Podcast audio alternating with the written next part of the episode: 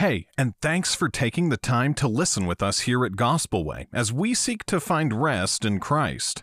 Please know that this is supplemental and does not replace your local church or the pastor that God has given to shepherd your soul. But it is our prayer that God will use these resources to bless you and point you to Jesus. This evening we'll be looking specifically in verse number 18. And uh, this will be one of the last messages in this chapter. Um, as 19, 20, and 21 kind of go together, we'll cover those week after next. Um, but in Romans chapter 18, Paul says to the Romans, If it be possible, as much as lieth in you, live peaceably with all men. Paul here is giving another admonition to the Roman church, and he's done this in in quick little statements. Uh, I know the the I don't know if you call it a quote, but it's been said that books and chapters don't necessarily change people's perspective, but statements do because we remember statements. Um, a lot of times, even if we hear a sermon or if we read a book, we may not remember the whole book, but we remember specific statements in the book, and those statements have impacts on us. And that's basically what Paul's doing here. He's, he's making sure he's giving them short, concise statements on what they are supposed to be doing as people who have been taken by God, been shown the mercies of God, and have been called to live out the will of God. And we've seen those. We've seen that we ought not let our love be with dissimulation. We're to have affection toward each other. We're not to be slothful. We're to rejoice in hope. We're to be giving. We're to bless those that persecute. We're to rejoice with those that rejoice and weep with those that weep. Last week we looked at Paul telling us not to recompense evil to somebody who recompenses evil to us. Just because somebody does something to you doesn't mean you do it right back to them. But Paul kind of closes out this, this quip, if we want to call it that, section of commands, which does go in line with what he said before with, if it be possible, as much as lieth in you, live peaceably with all men. In essence, the call that Paul is giving us in this verse goes along with what we saw last week. Last week, we understood that we are to be peacemakers and not ones that create conflict. But in this verse, Paul is pointing out to us that we are to be peace seekers as well. We're not just to make peace, but we're to seek peace. We're not just to create it and be about building peace, but we are to seek to live in peace. And Paul does this by giving us two examples, and we'll kind of go over the first one more quickly and spend a lot more time on the second because I think there's a lot of things on the second that we can help that can help clarify us if we look at Paul's life, and that's what we'll do. But Paul, first of all, he speaks on how how and when we are to live peaceably, when we're to live in peace with people, and by flip side of that, when we're to live in truth, when we're to live truthfully. Um, it's kind of a trick, a trick statement, if you will, because we should always be living peaceably and we should always be living truthfully, but we need to understand how these things both go together. Um, I was, uh, as I was studying this out, I was reading some of a sermon that Spurgeon gave on this text.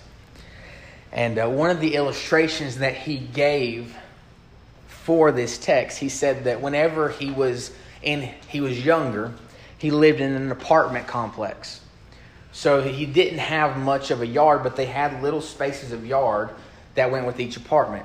Um, I don't know if this this may ring a bell, but it helped me kind of grasp what he was saying. But my mind went to the uh, the movie that Alfred Hitchcock put out, The Rear Window you know, he had Jimmy Stewart up in the window, and there was somebody that had a garden down there, and spoiler alert, if you haven't seen it, it's been like 50 years, so I'm sorry if I ruined it for you. But the man puts his wife in a suitcase and buries her in the garden, et cetera, et cetera. So, but that, was, that's where my mind was because he talks about a garden being in the back end of these apartments.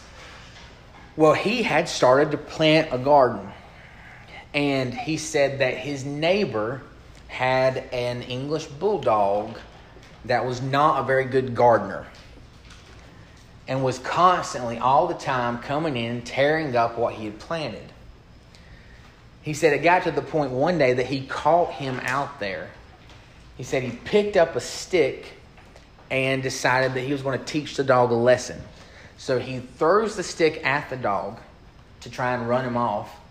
The stick misses the dog, and he expects the dog to run away because he's just been attacked. But what the dog does is he goes and picks up the stick tail wagging and brings the stick back to the young Charles Spurgeon. And what he did is he used this to illustrate what Paul's saying in this text. Because if any of us have ever had that happen, it's hard to be mad if you've thrown a stick at a dog and the dog brings the stick back to you, excited because he thinks that it's time to play. It's hard to be mad. It's hard to be stern with my children whenever they're about to be disciplined and they say something funny or something offhanded that, that takes us off guard. It's hard to keep a straight face.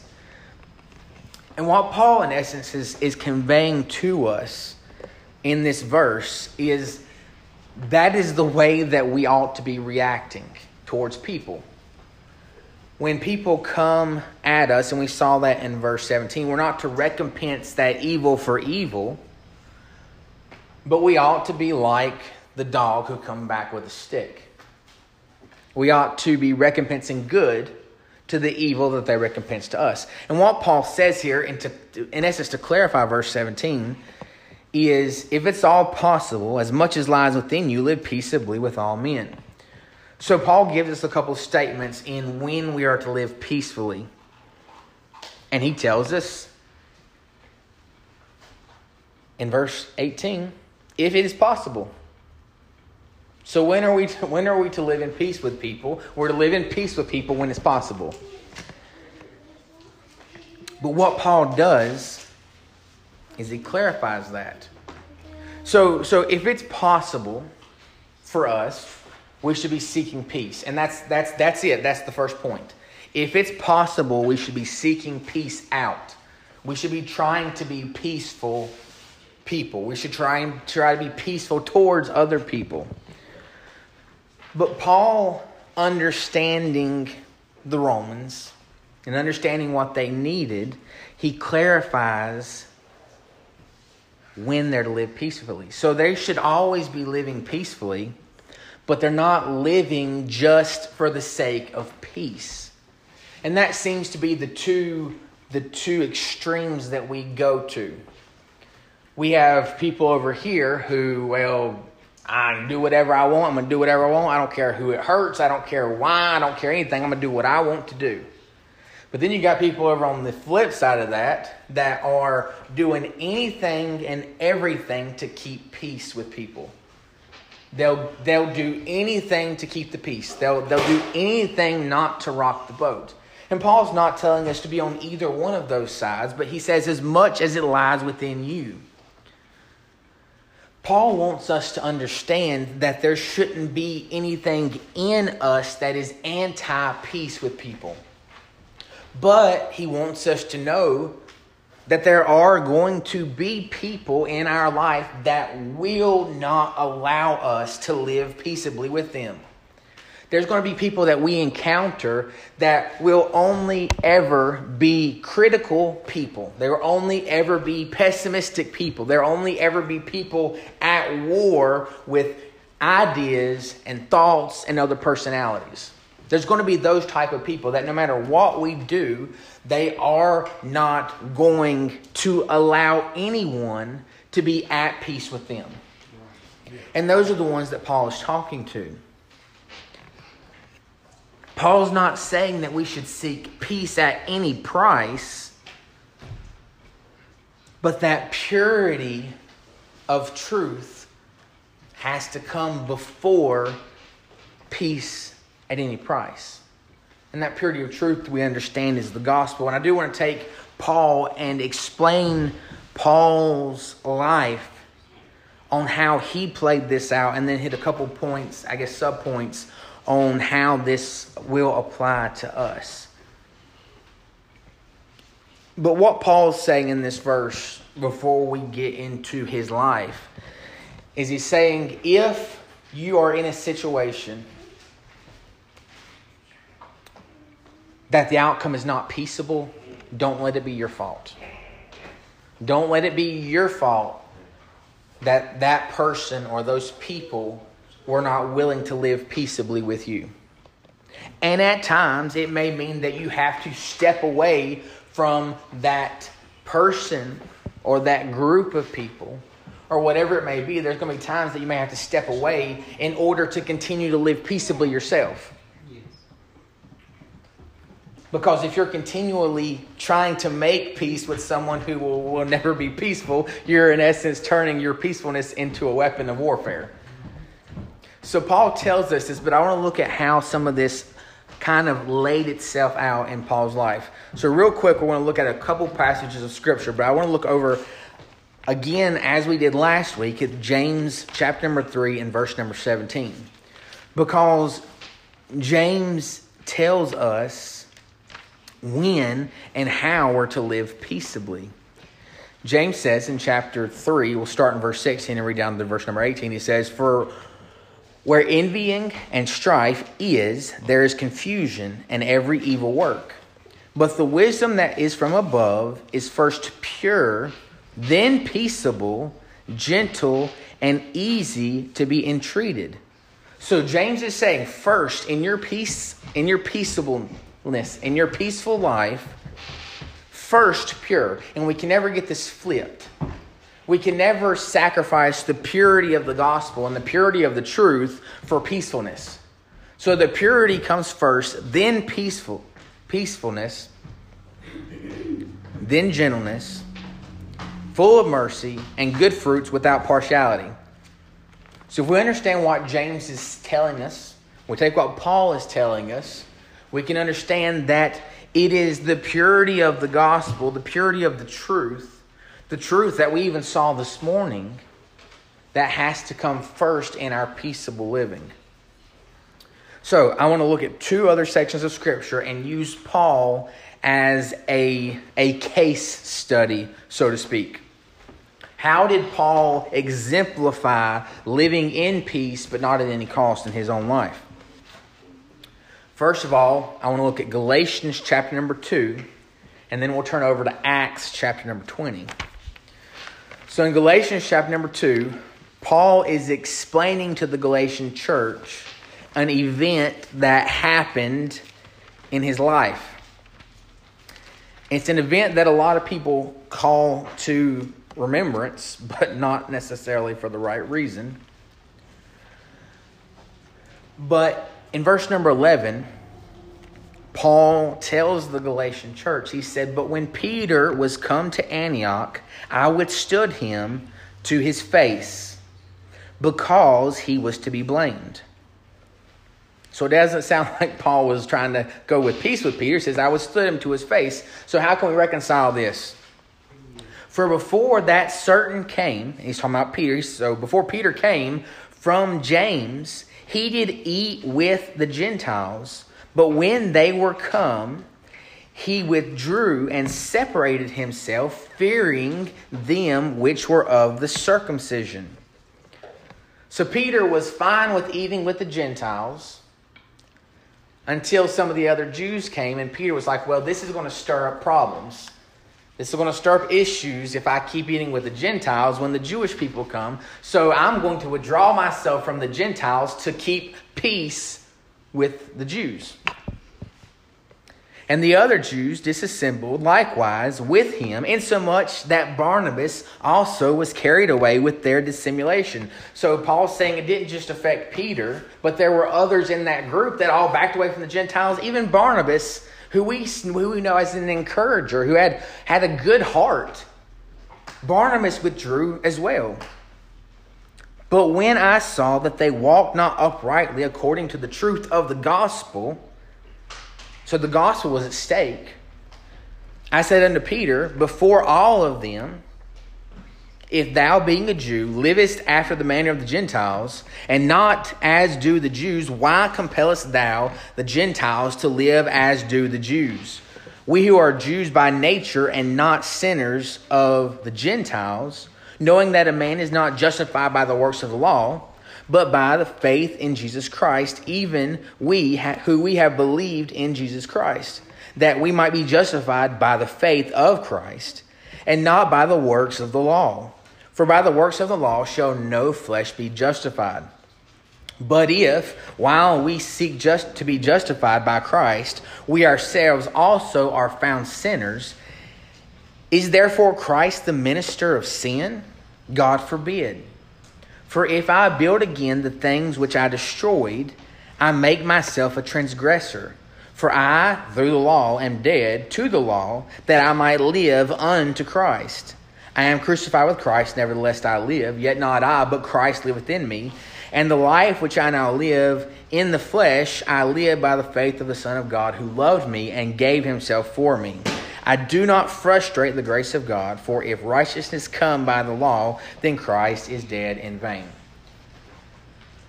So, what Paul does in this text, and actually, if you look earlier in the text, it wasn't just Peter that he had to deal with because in verse number three, he said, But neither Titus, who was with me, being a Jew, was compelled to be circumcised. So there was this issue that had came up that Paul's speaking to.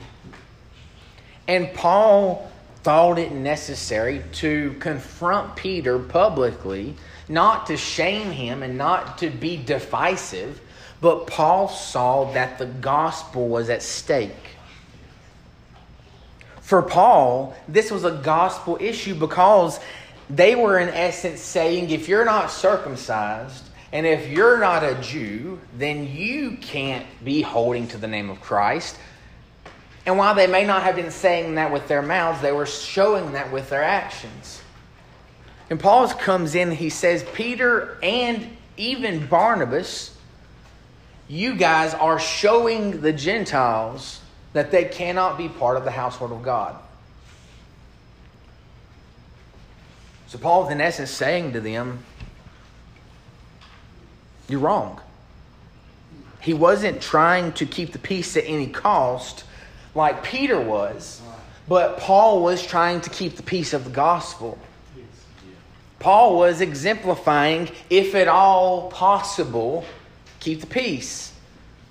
But when the gospel is at stake, there can't be peace. But going even past that, turn over to Acts chapter number 20. We'll read a couple verses there.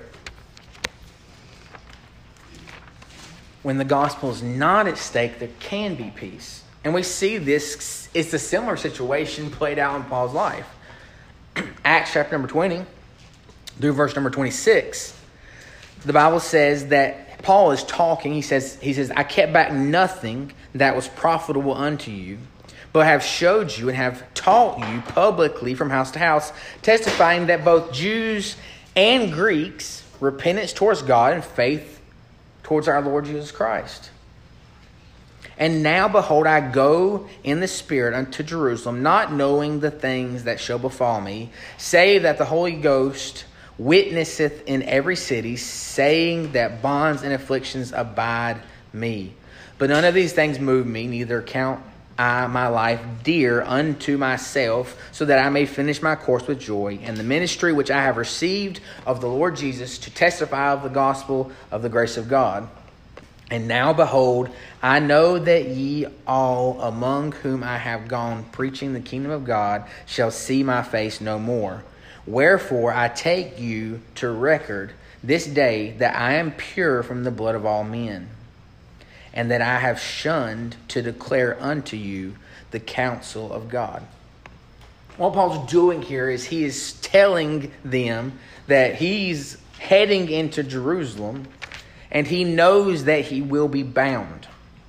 And if you continue to read through this section of Scripture, what Paul does when he goes into Jerusalem, and you can find that in around verse 20 through verse 26 of chapter number 21, what we see is that Paul goes to the temple, but before he goes to the temple, he purifies himself, he shaves his head, and he puts on the garment that you would put on when you go into the temple. Now, we understand that none of that was necessary anymore because Christ is the one that purifies. And Paul understood that none of that was necessary anymore. But what Paul was doing is he was going to Jerusalem, and as he says in another text, he is becoming all things to all men. He is doing what he has to do to keep unity so that he can spread the gospel. So there's a distinction that we have in what Paul does in his life. He at, he at times does have to confront Peter because Peter is directly messing up the purity of the gospel, but at other times he's fine with going along with the traditions of the Jews so that he doesn't make up some big fuss. So, real quickly, I want to look at five different ways in light of this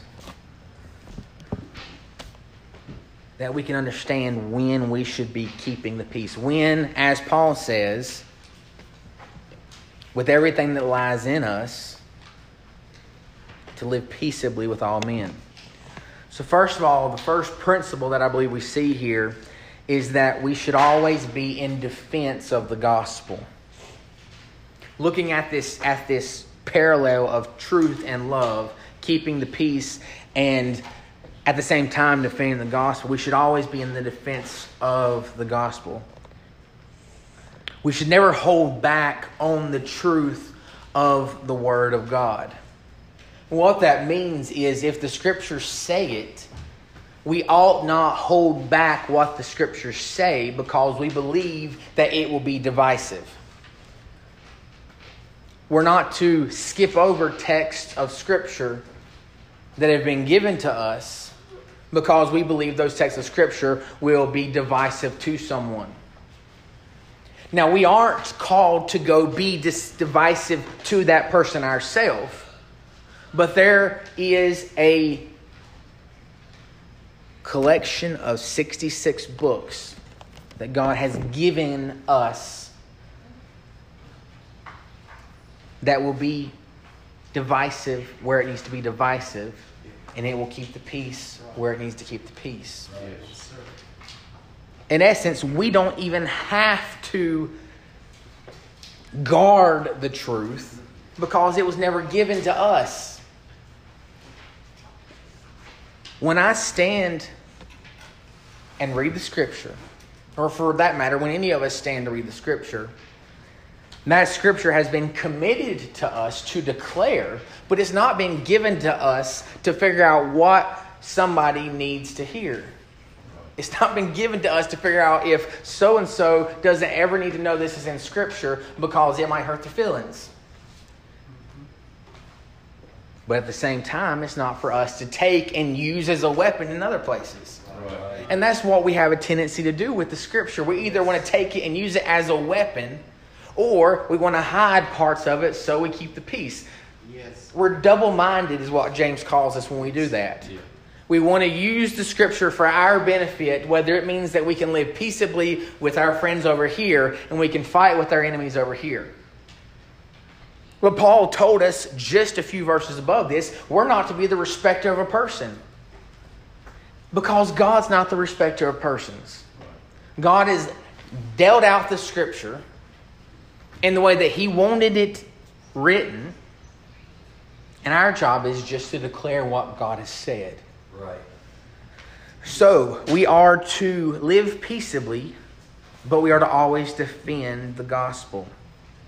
Secondly, we're to be patient in all other matters. Everything. If it's not the gospel, we are to be patient and peaceable with people.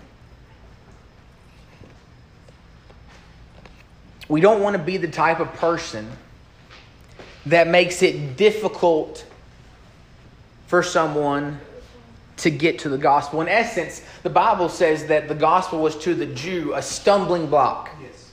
And the gospel will be a stumbling block to people, but we are not to make the people stumble before they ever get to the gospel. Right. And that is, again, what we have the tendency to do as Christians. We have the tendency to by our actions make people stumble before they ever see the gospel. They'll never see the gospel because we tripped them up a long time before they yes, ever got sir. there. Right. Right, and that's why Paul is saying we have to live peaceably with all men. Yes.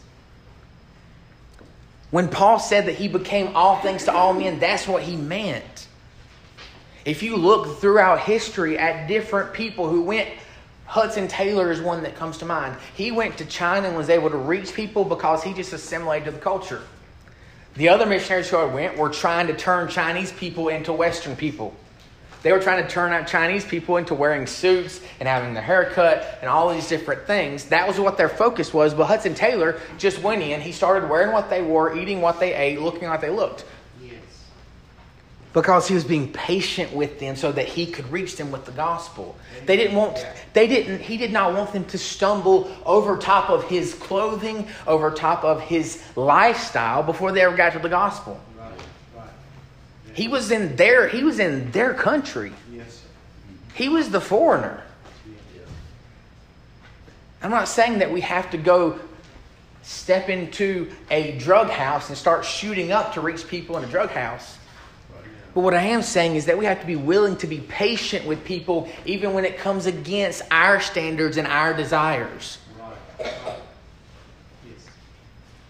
I think one place where we even could see this on a, a broader level was the way that some people reacted to places asking them to wear a mask.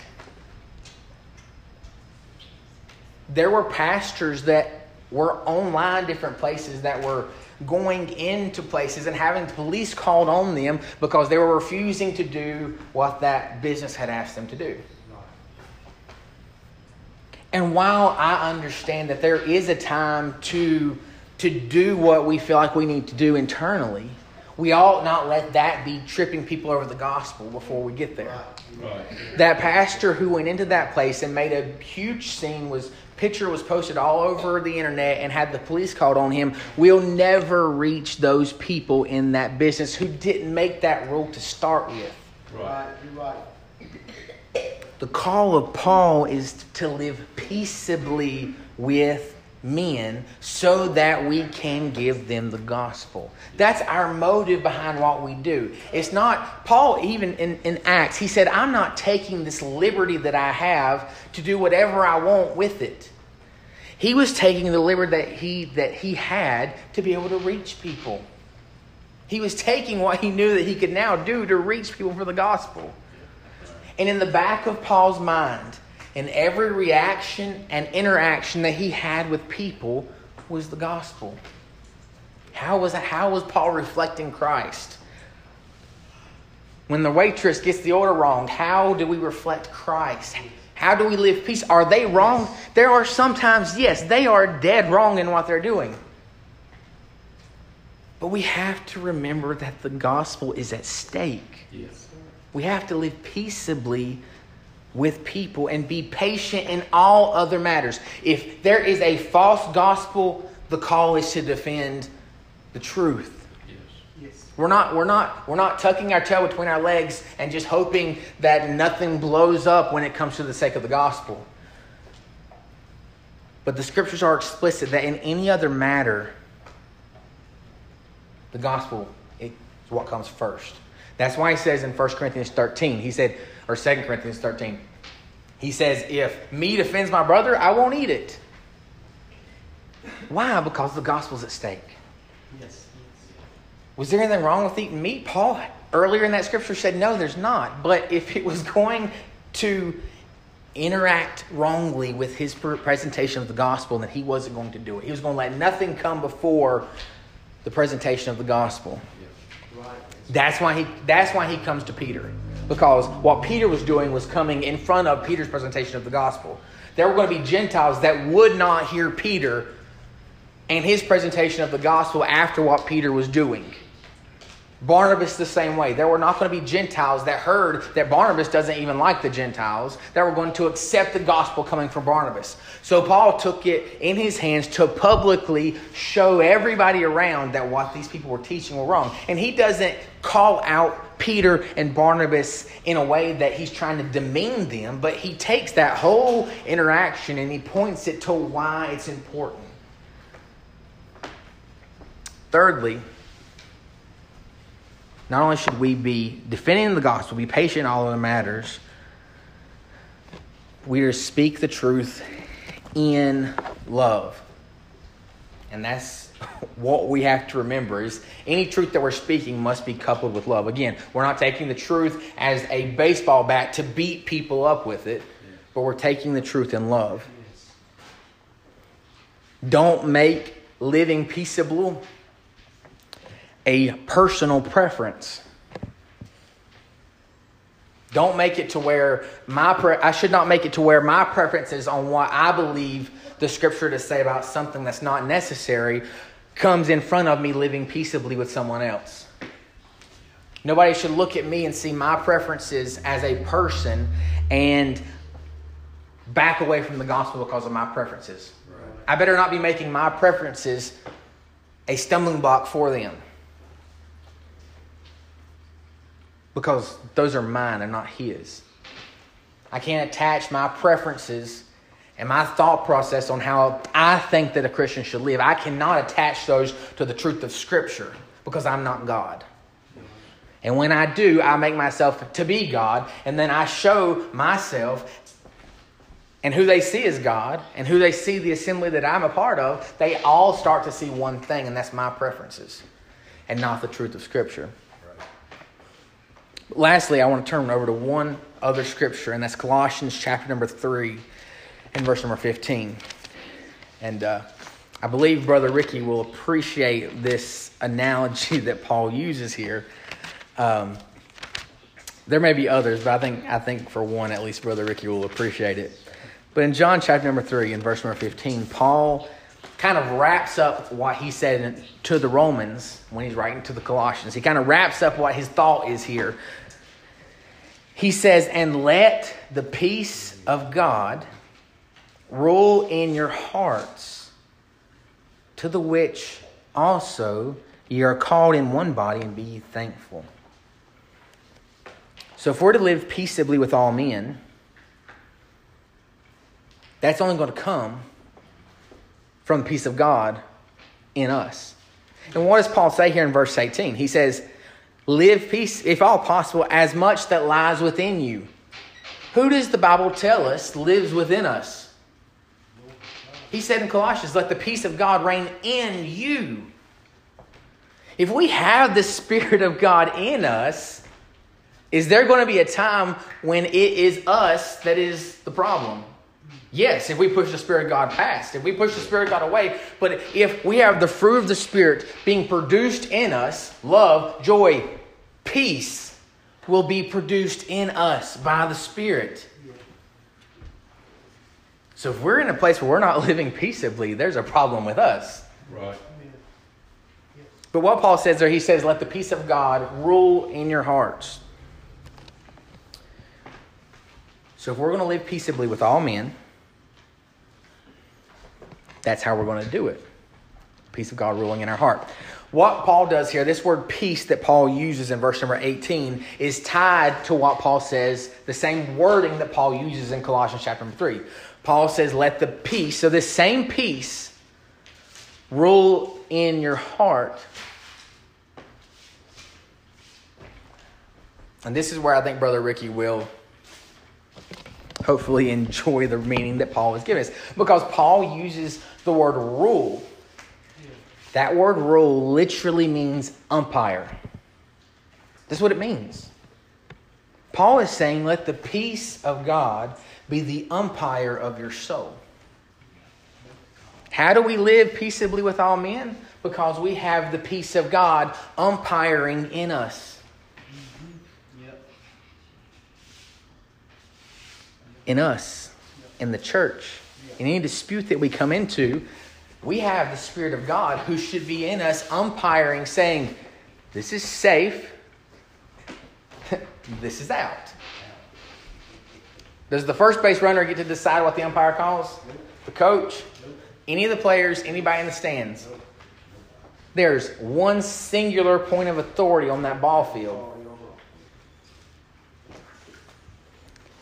And humanly speaking, he can be wrong. Spiritually speaking, he's never wrong. Amen. Amen. So if we are going to see what Paul is telling us here, then we need to take that away with us. We understand these principles that Paul showed in his life, but Paul had that spiritual umpire in his heart telling him when to live peaceably for the sake of the gospel and when he had to call things out for the sake of the gospel. Because that was what was at stake. In this text of service to God, talking about how we are to live with other people and in our interactions with other people, we're called back to verse number one again. Paul beseeches us by the mercies of God. Romans chapter number five, Paul told us that we were enemies of God, but God has made peace with us, and now we have the peace of God. So we have peace with God which produces the peace of God, which should be producing peace toward others. That's the progression of the peace that God has given us. Paul is explaining to the Romans when you were wrong, when you were an enemy of God, when you were warring against God in your heart, God came to you and He called peace with you. The war's over. Paul goes on to say that now that the war is over, you not only have peace with God, but you have the peace of God in you. He tells the Colossians that peace of God needs to be reigning in your heart. It needs to be umpiring your everything. So, in our interactions with people, when people around us want to recompense evil toward us, the call of Scripture is for us to look back to the gospel ourselves, to see the peace that we've been given with God, and to let that peace of the gospel be the umpire in our heart to the way that we react with other people. Paul's not stopped. He's, we see, our, we see our, our, our Bibles in chapters and verses. Paul wrote one letter. He, he, we're not to detach what Paul says here from the rest of his book. We're not detaching what Paul says in Romans from the rest of the scriptures. This is why what we do is important. Because the peace of God that we have with Him is the only thing that's going to produce the peace with other people. It's it. And we talked about some of that last week. When something happens to me, my gut reaction, my knee jerk reaction is not to be peaceable with someone. What happens inside of me is what happens whenever you have two ball teams that all run out on the field and are fighting each other. That's what happens whenever somebody lives peaceably against me. But may our prayer be that we see the peace of God and let that peace be the umpire that breaks up all those calls and fights that we have internally. Let's pray. Lord, I want to thank you for the opportunity to be in your house tonight. Thank you, Lord, that you have given us